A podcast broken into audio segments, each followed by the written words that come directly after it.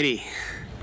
Open your Bible with me to Matthew chapter five, starting in verse seventeen. We're continuing our look at discipleship.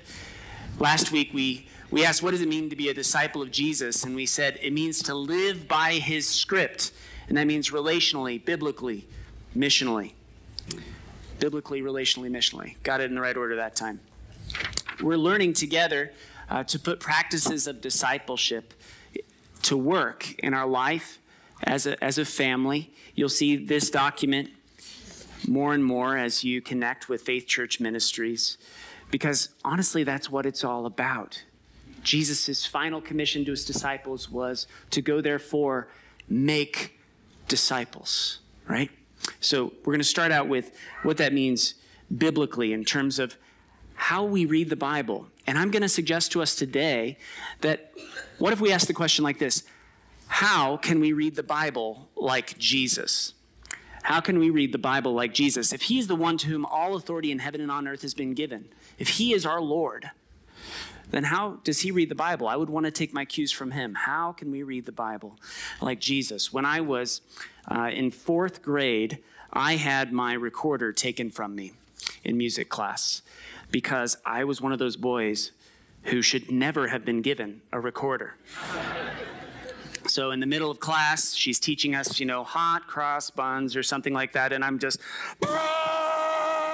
as loud as I can, whatever terrible note I could find, until finally she takes it away from me. Now the other kids, they're actually trying their best, and they're, they're looking at the score, they're listening to Missus Wailert, the teacher, and they're trying their best. Honestly, it sounded a lot like, you know, a bunch of squawking. You know, they're trying their best. But as they got a little bit better, it sounded a little bit more like hot cross buns, a little bit more. And honestly, that's, that's a lot like what we're doing here. We are learning to listen to Christ, who is the composer of this great story.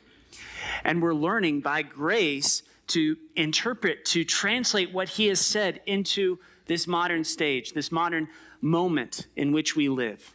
We're seeking to play off his script. Sometimes it, it squawks out. It's not quite exactly right, but we're, we're trying earnestly. Sometimes we're, we're like I was. We're completely ignoring the script and our conductor. We're just totally off.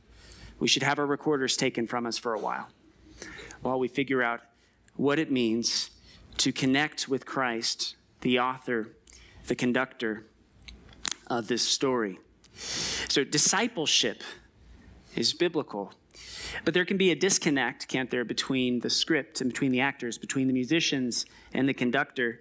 Uh, in, in this passage we're looking at today, we see uh, the first disconnect is called legalism. Folks who will read the Bible legalistically. The Pharisees, they would take the Bible and minimize it to be essentially a list of manageable rules so that they could keep them. And in that way, they become the hero of the story. The obedient self is the hero of the story for these religious Pharisees. Then there are other kinds of people who would minimize the scriptures by taking out iotas and dots and paragraphs and pages because they didn't believe the scriptures had authority to tell them what to do. The Sadducees, for example, they would minimize the scriptures to parts of the Torah. They minimize things like the miracles.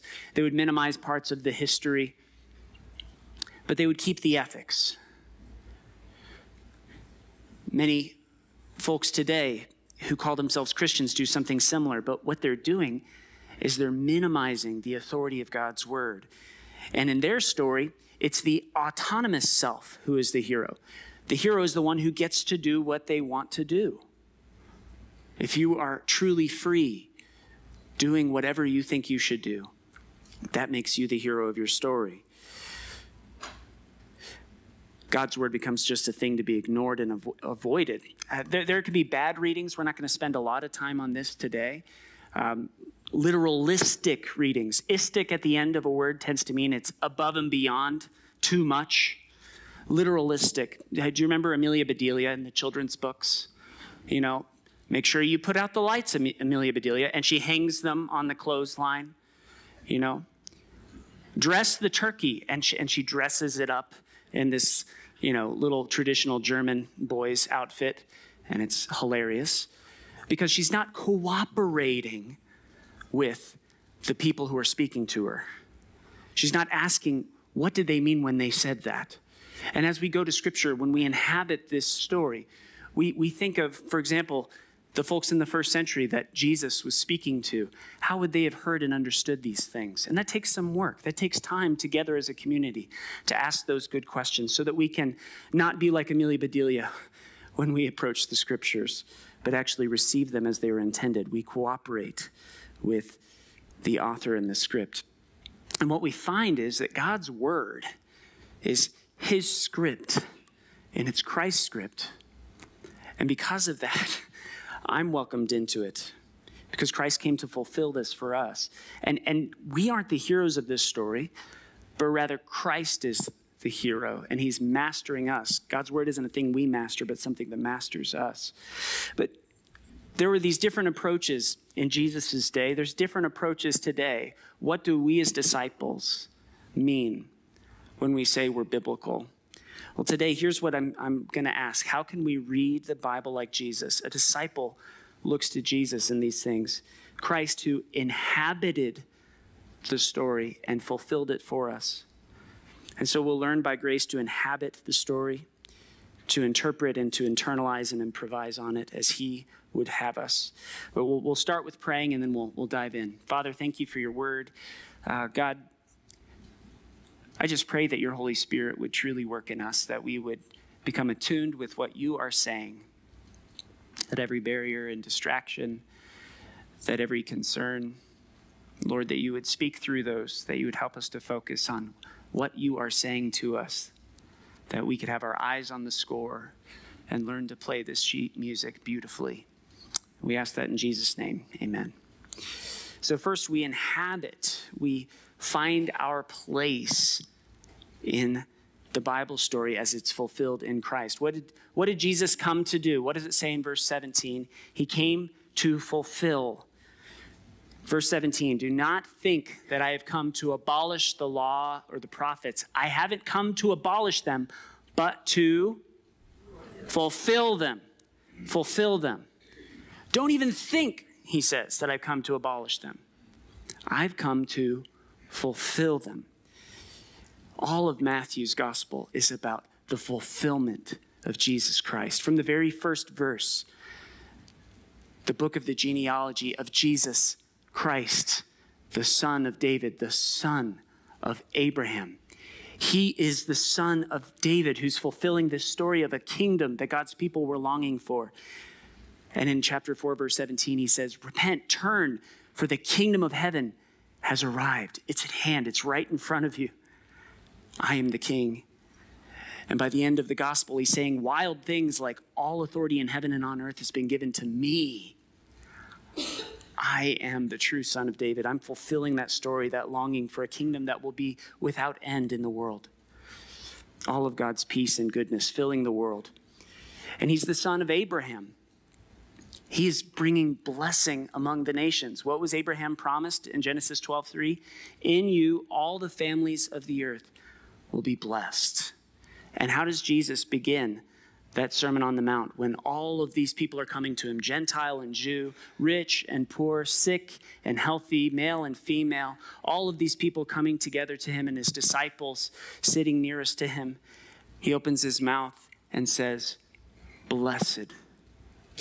Blessed, the poor in spirit, all of the people who thought they were counted out, and yet they have purpose in God's plan because all the families of the earth would be blessed. This is the, the story that God had been working from the beginning. Christ came to fulfill it, and not only to fulfill the longing for blessing to come to the nations, not only the longing for kingdom and peace and righteousness to fill up the earth, but the longing that God's people could be safe with God and forgiven. From the beginning, there was a problem, wasn't there, in this story?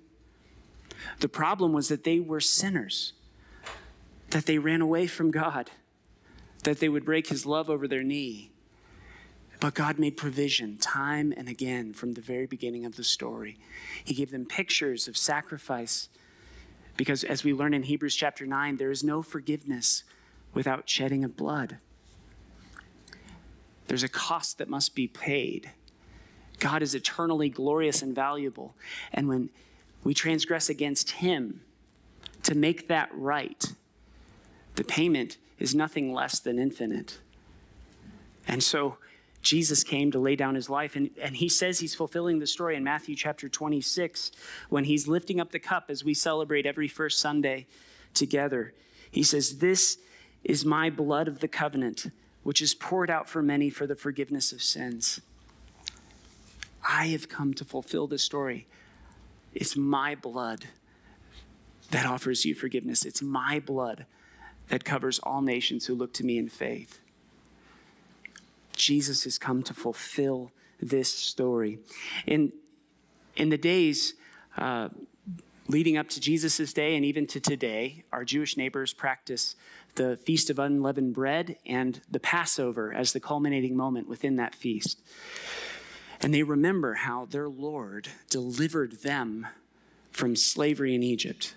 This was a huge moment in the story of grace as we find it in the scriptures, that God cared for a people that were of no account, and he brought them out to himself to be a kingdom of priests and a holy nation. And they would remember this moment year after year after year to say, this is my story.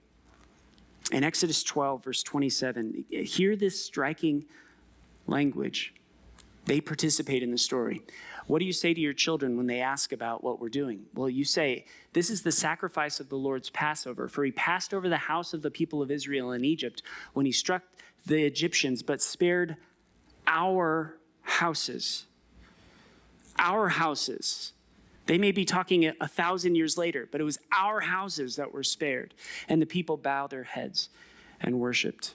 And then in chapter thirteen, verses eight and nine, we find, again, if you flip that slide over, I can find it in the Bible if you haven't got it up there. Oh, we've got it. You shall tell your son on that day, it is because of what the Lord did for me when I came out of Egypt. Again, you could be a thousand years later, but you are saying together, this is my story. The reason why we keep the Passover, the reason we keep the Feast of Unleavened Bread is because the Lord brought me out of Egypt. It shall be to you as a sign on your hand and as a memorial between your eyes, that the law of the Lord may be in your mouth. For with a strong hand, the Lord has brought you.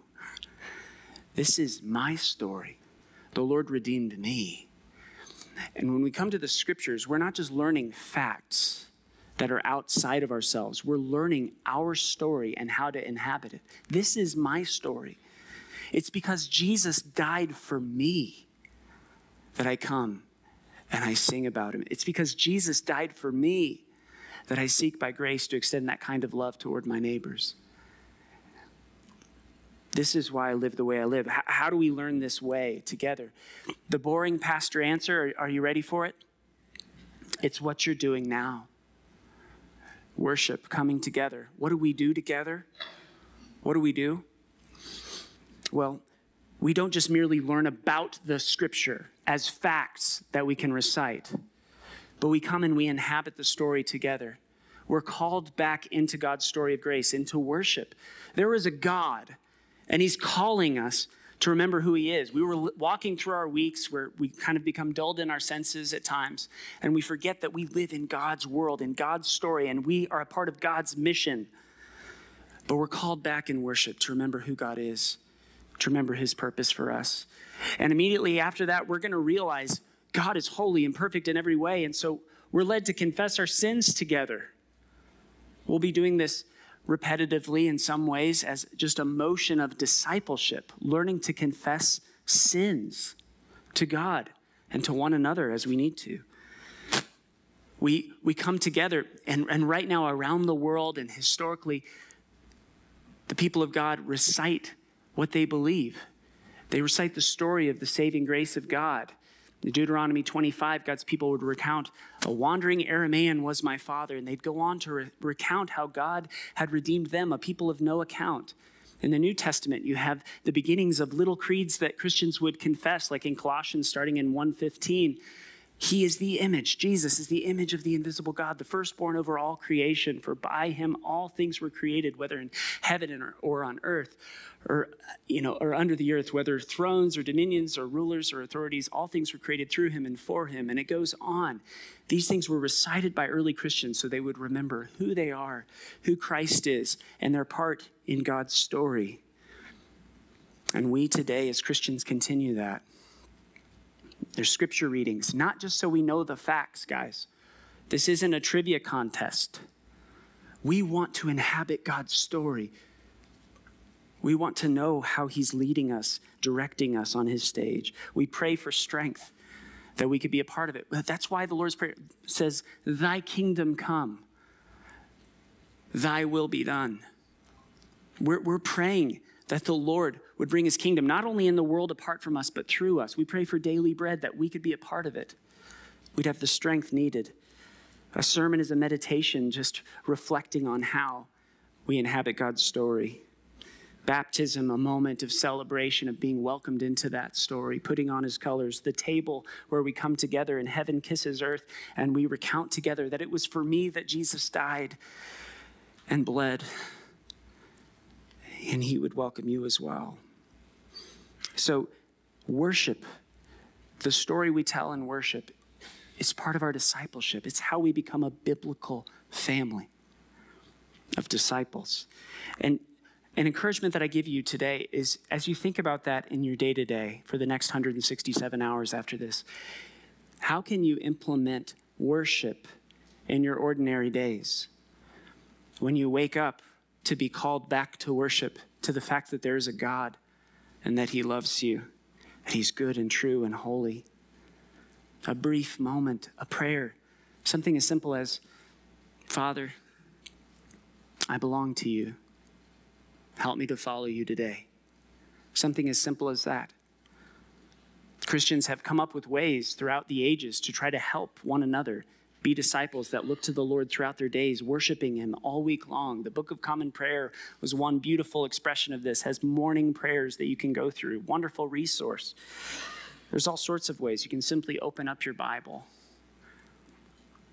and let the Lord call you back to worship. Confess your sin. Look through the scriptures. Relearn your story. Meditate upon it. And let the Lord direct you on how to live today on his stage. Biblical discipleship means finding your place in God's story as it's fulfilled in Christ. But secondly, if we're going to inhabit Christ's story, we have to learn to interpret it, inevitably. We have to learn to interpret it. We take our cues from the Savior King, something that uh, we don't realize. Do you know, uh, it's, it's like the fish in the water thing. The fish doesn't know that they live in water. What's water? We don't know that there are things we're bringing with us when we read the Bible. The Bible isn't a U S B that we plug into our head and we download perfectly whatever the Holy Spirit's you know, inspired meaning was from the scriptures. That's not how we work. We have to read. We're human beings. Jesus, fully human, interpreted the scriptures faithfully in every way, and he is Lord of our Bible interpretation. We're going to see that down in, in Matthew five, just a verse below where we read, starting in verse twenty-one. He does something astounding. What does he do? He says, you've heard that it was said. And he quotes from Moses, you shall not kill. And whoever kills or murders shall be liable to judgment. But then what does he say next? But I say to you. Jesus is claiming an authority greater than Moses. And he goes on and he quotes not only from Moses, but from their rabbis. You've heard it said that you should love your enemies and, or love your neighbors and hate your enemies. But I say unto you, he has a different way. And he has authority to say that. He is interpreting the scriptures perfectly. And yet at the end of Matthew seven, verse, in verse twenty-nine, it says that the crowds were astounded because he taught them as one who had authority, not as their scribes.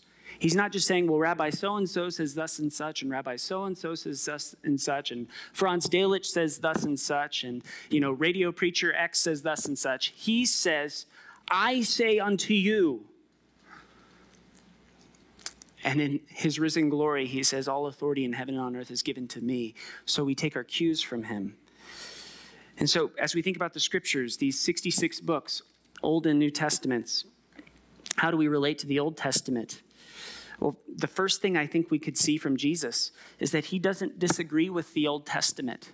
If you try to pitch the Old Testament against Jesus, you're doing something that Jesus didn't do. What does he say, starting in verse eighteen? He says, truly I say to you, until heaven and earth pass away, not an iota, not a dot will pass from the law, until all is accomplished.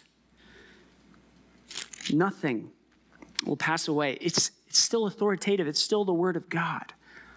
Until all is accomplished. There's a real sense in which Jesus accomplished something on the cross, isn't there? And he, what did he say? He said, it is finished. And at that moment, we came into a new chapter in the story.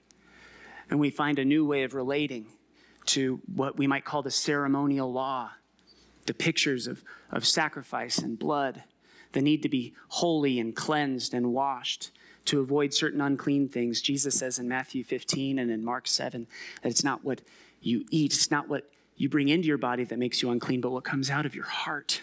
And Jesus was coming to cleanse the heart from within. He's bringing the story to a new era, but that doesn't mean that we don't still look to the Old Testament and find God speaking and God in his authority directing us. We have to learn in Jesus how to apply that today, because he has accomplished all at the cross.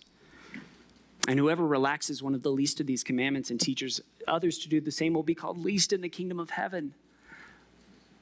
When we start to minimize the authority of God's word, Jesus says, you'll be called least in the kingdom of heaven. But whoever does them by grace and teaches them will be called great. We find even in First Peter chapter one, verses ten and eleven, that it's Christ's own spirit that's speaking through these prophets. Christ is the one speaking to us, even in the Old Testament. And what about the New? Well, this is when Christ is bringing this story to a new era of fulfillment. He's sending out disciples among all the nations in his name. And there's grace to us because we've gotten to know about this through the twenty-six books of the New Testament, or twenty-seven, pardon me, books of the New Testament. And there's a couple passages that are important for us in this way. John fourteen and John sixteen, the Lord speaks about the ministry of the Holy Spirit. And he says in John chapter fourteen, verse twenty-six, first of all, he says that when he goes, when he ascends to the Father, that the advocate, the Holy Spirit, whom uh, the Father will send in my name, he will teach you all things and bring to your remembrance all that I've said to you. The thing that I want you to do as a reader of the scriptures is to first ask, who is you? The first you, the first you is the disciples, the apostles. And that's really good news for us because that means we've got a New Testament. That means we have folks who the Holy Spirit inspired and led into all truth and recorded faithfully for us who Christ is and how to follow him. The first application of that passage is that Christ spoke to his apostles, and we learn to follow him through their testimony. He, they were his messengers, breathed upon with his spirit, sent in his name with his authority. And again, in John sixteen, similar words, but even more rich, starting in verse thirteen, when the Spirit of truth comes, he'll guide you into all the truth, y'all disciples. He'll guide you into the truth, for he'll not speak on his own, but will speak whatever he hears. He'll declare to you the things that are to come. He'll glorify me because he will take what is mine and declare it to you. All that the Father has is mine. For this reason, I said that he'll take what is mine and declare it to you. And so the apostles of Jesus We're, we're able in the inspiration of the Holy Spirit to write down who he was, what he had done in the Gospels, and apply that to the churches in the letters that we read in the New Testament, to tell the things that are to come in John's Revelation. And the, the challenge for us then is to say, what does this mean for us? The Holy Spirit leads us into all truth. When we come to a conclusion that disagrees with them, we're off script. Oh, but I'm following the Spirit.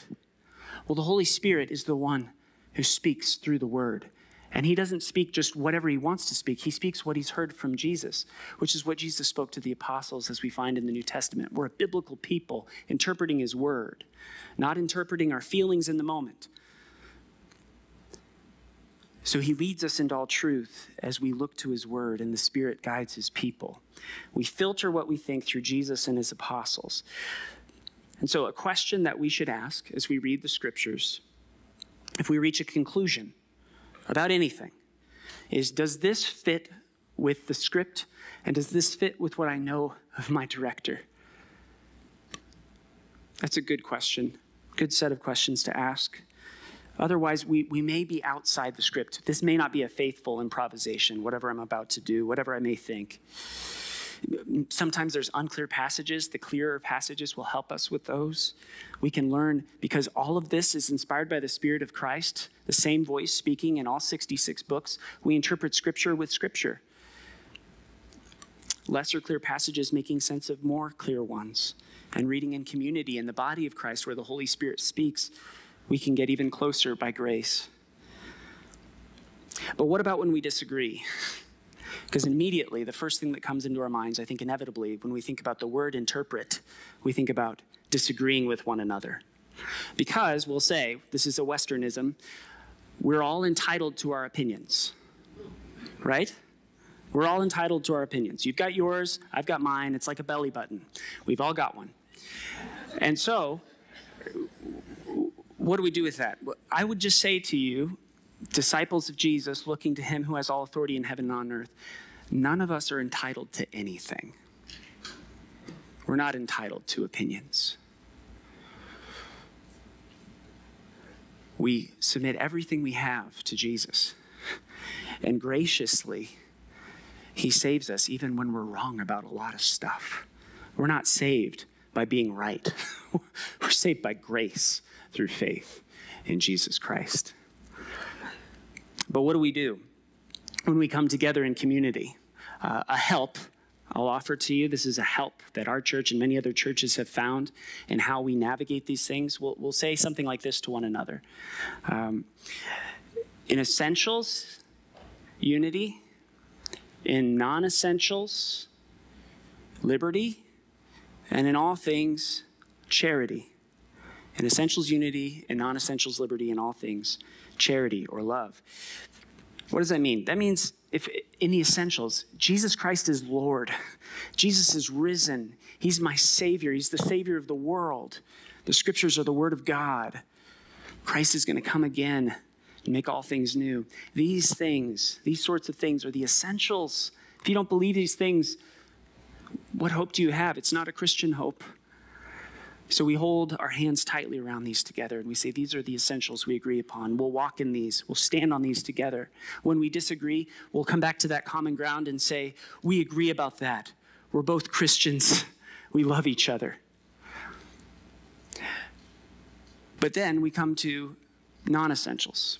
So we're, we're careful about not multiplying essentials. But we come to non-essentials.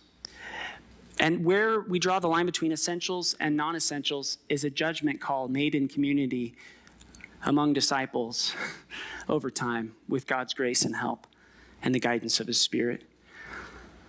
But we might name some of those non-essentials, like, what do you believe specifically about the last days? What do you believe about the right way to educate your children, whether it's public school or homeschool or charter school or a private school?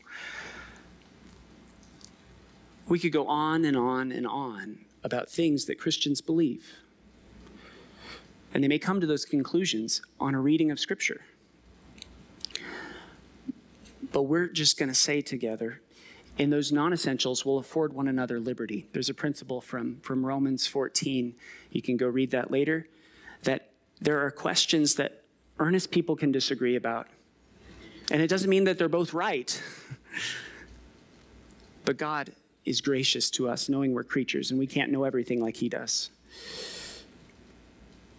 But I would caution you to be careful about flippancy with non-essentials, because we'll say they don't even matter. And again, we're not entitled to our opinions. In all things, we're going to reverently seek to honor the Lord. In all things, charity. First, love of God and love of neighbor. So if we disagree among Christians, we're not going to assume because you disagree with me, you're actually a closet atheist. Or you're a conservative, and so you say, you're actually a closet liberal. That's why you believe that. Or you're a liberal, and you say, you're a closet conservative, and that's why you think that. You think that because you're not, you're not brave and strong and true like me. We don't do that. We afford charity, even among other than Christian people.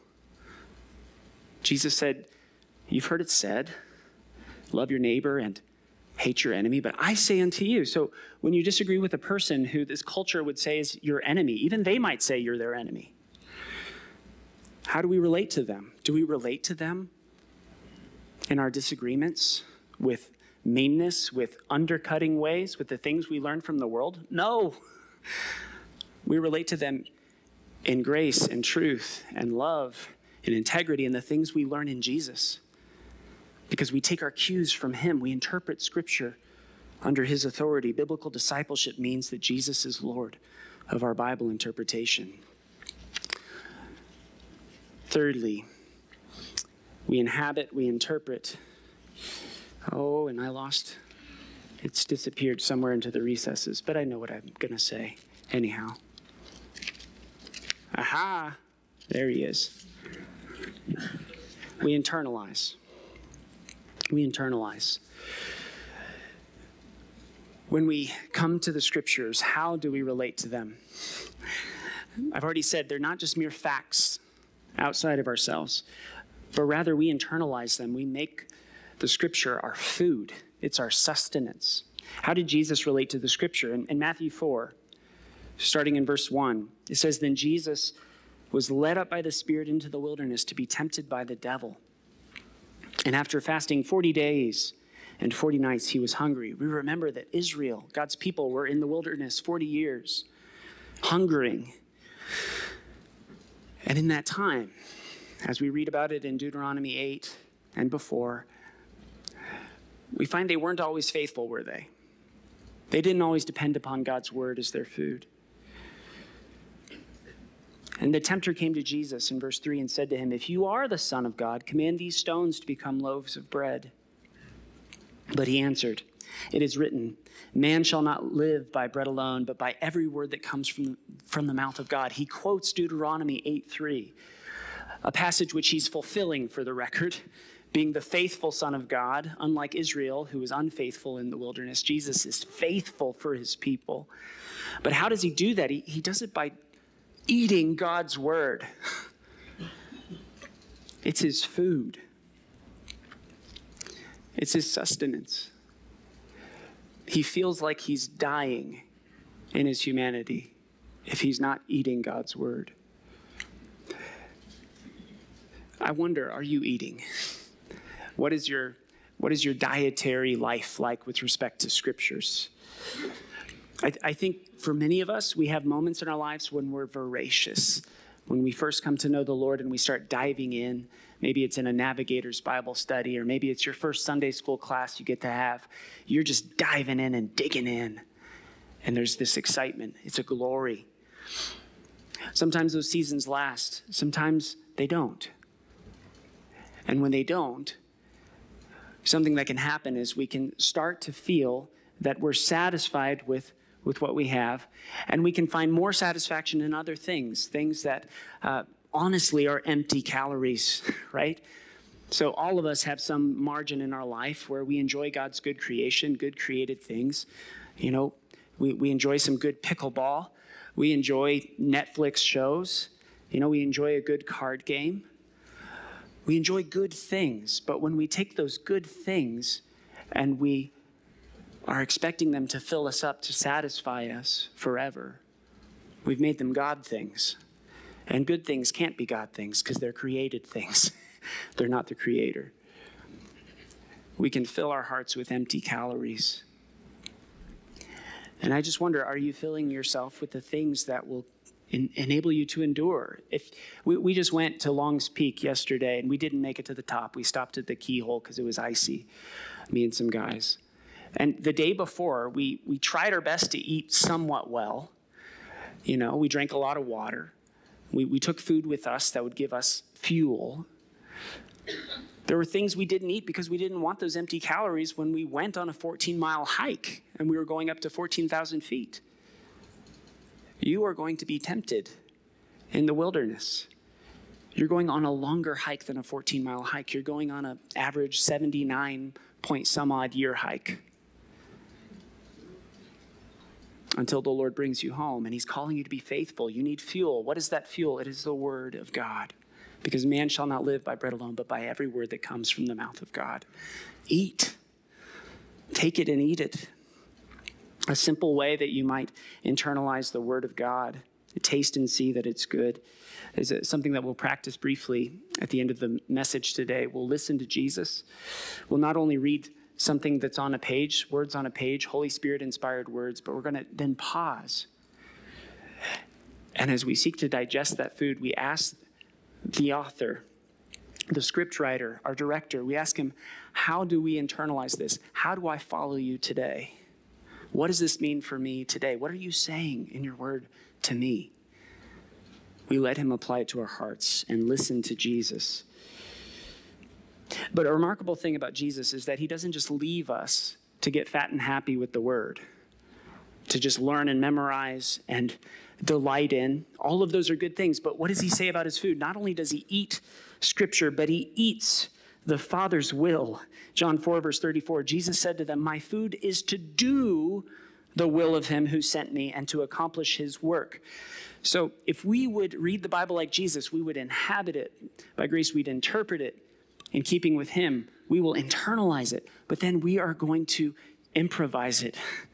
We're going to be applying it to all of life, because the food of Jesus is to do the will of God. This is part of our diet. So we improvise and apply scripture on this new stage wherever the Lord puts us.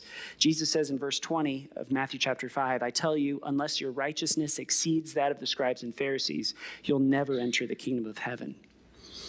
This may sound daunting to us. We think of the scribes and Pharisees as these perfectly holy people, but remember what they were doing. They, in fact, in many ways, minimized God's word down to just a rule, a rule book, a list of do's and don'ts, and they even managed those down so that they could actually check them off as though they did them. We receive God's word, and we see that it's this overwhelming story of grace, that I'm a sinner, that I don't even deserve to be on this stage at all. And yet the Lord has welcomed me in through Christ's blood. And he's commissioning me to follow him. What a wonder, what a grace. I get to follow Jesus further up and further in to his will by his grace. The Pharisees would make it easy on themselves and hard on others. They would tie up burdens too heavy to bear, and they wouldn't lift a finger to help. But in Jesus, we learn a different way. And we find, as Jesus said, that we're called to pursue love. What's, what's the great and first commandment? Love the Lord your God, and the second is like it. Love your neighbor as yourself, Jesus says. Matthew twenty-two, verses thirty-six to thirty-nine. And sometimes, I want to tell you, the, the thing that the church has shown the world, the, the melody she's played has been beautiful. She's remained pure from the world in moments of great temptation. She's pursued things like education for all, not just for the wealthy. That comes from the result of Christian convictions in the West. Modern hospitals, where did those come from? From Christian convictions that not just the children of the wealthy and nobles, that they should receive medical treatment, but all. It comes from a Christian heart of love. Civil rights for our African American neighbors and human dignity for all. The defense of the preborn, affording dignity to those who have not yet been born. Truly human neighbors. And those who are older and aging, defense of their dignity as well, the disabled. This comes from a Christian conviction. The idea of the sanctity of life makes no sense outside of Christian convictions. We've done wondrously showing this script to the world in many ways, and in our words, speaking the true message of salvation through the ages. But we haven't got it right every time. And many of our neighbors have seen us squawk out bad notes or sometimes ignore the script altogether. And so some of our neighbors, when they think of biblical Christianity, they might feel a little bit turned off. They might judge the church and its performance. And so I, there's a little video we have queued up to help us think about this. If you go ahead and play that for us.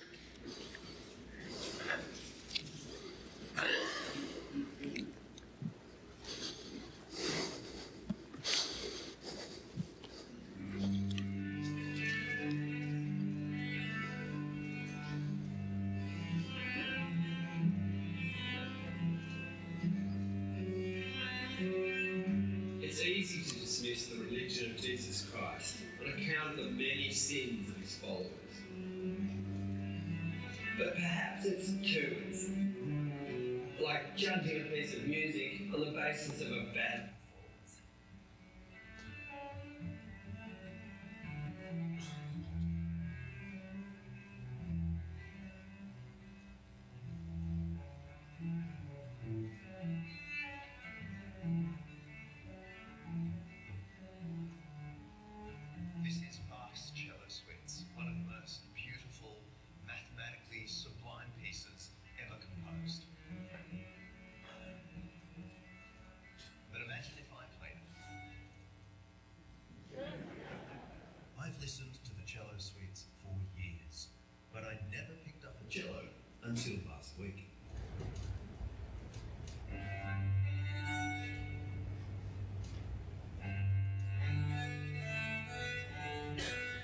Judge a piece fairly, we know to distinguish between the masterpiece that was written and the pretty ordinary performance.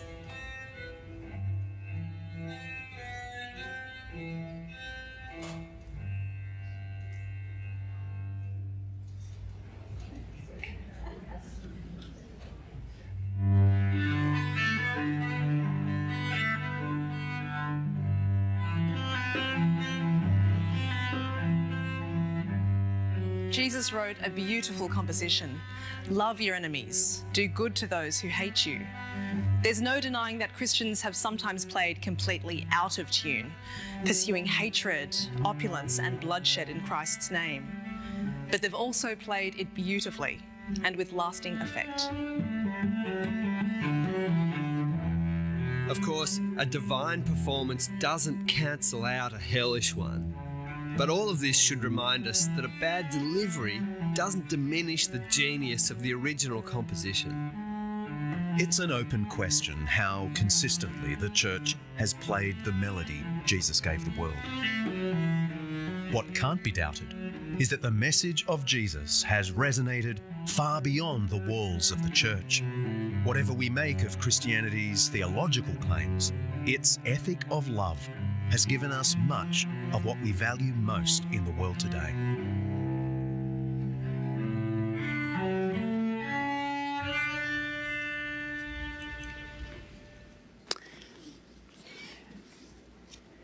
It's easy to judge the church on a bad performance, but there's a glorious composition we're learning together to play.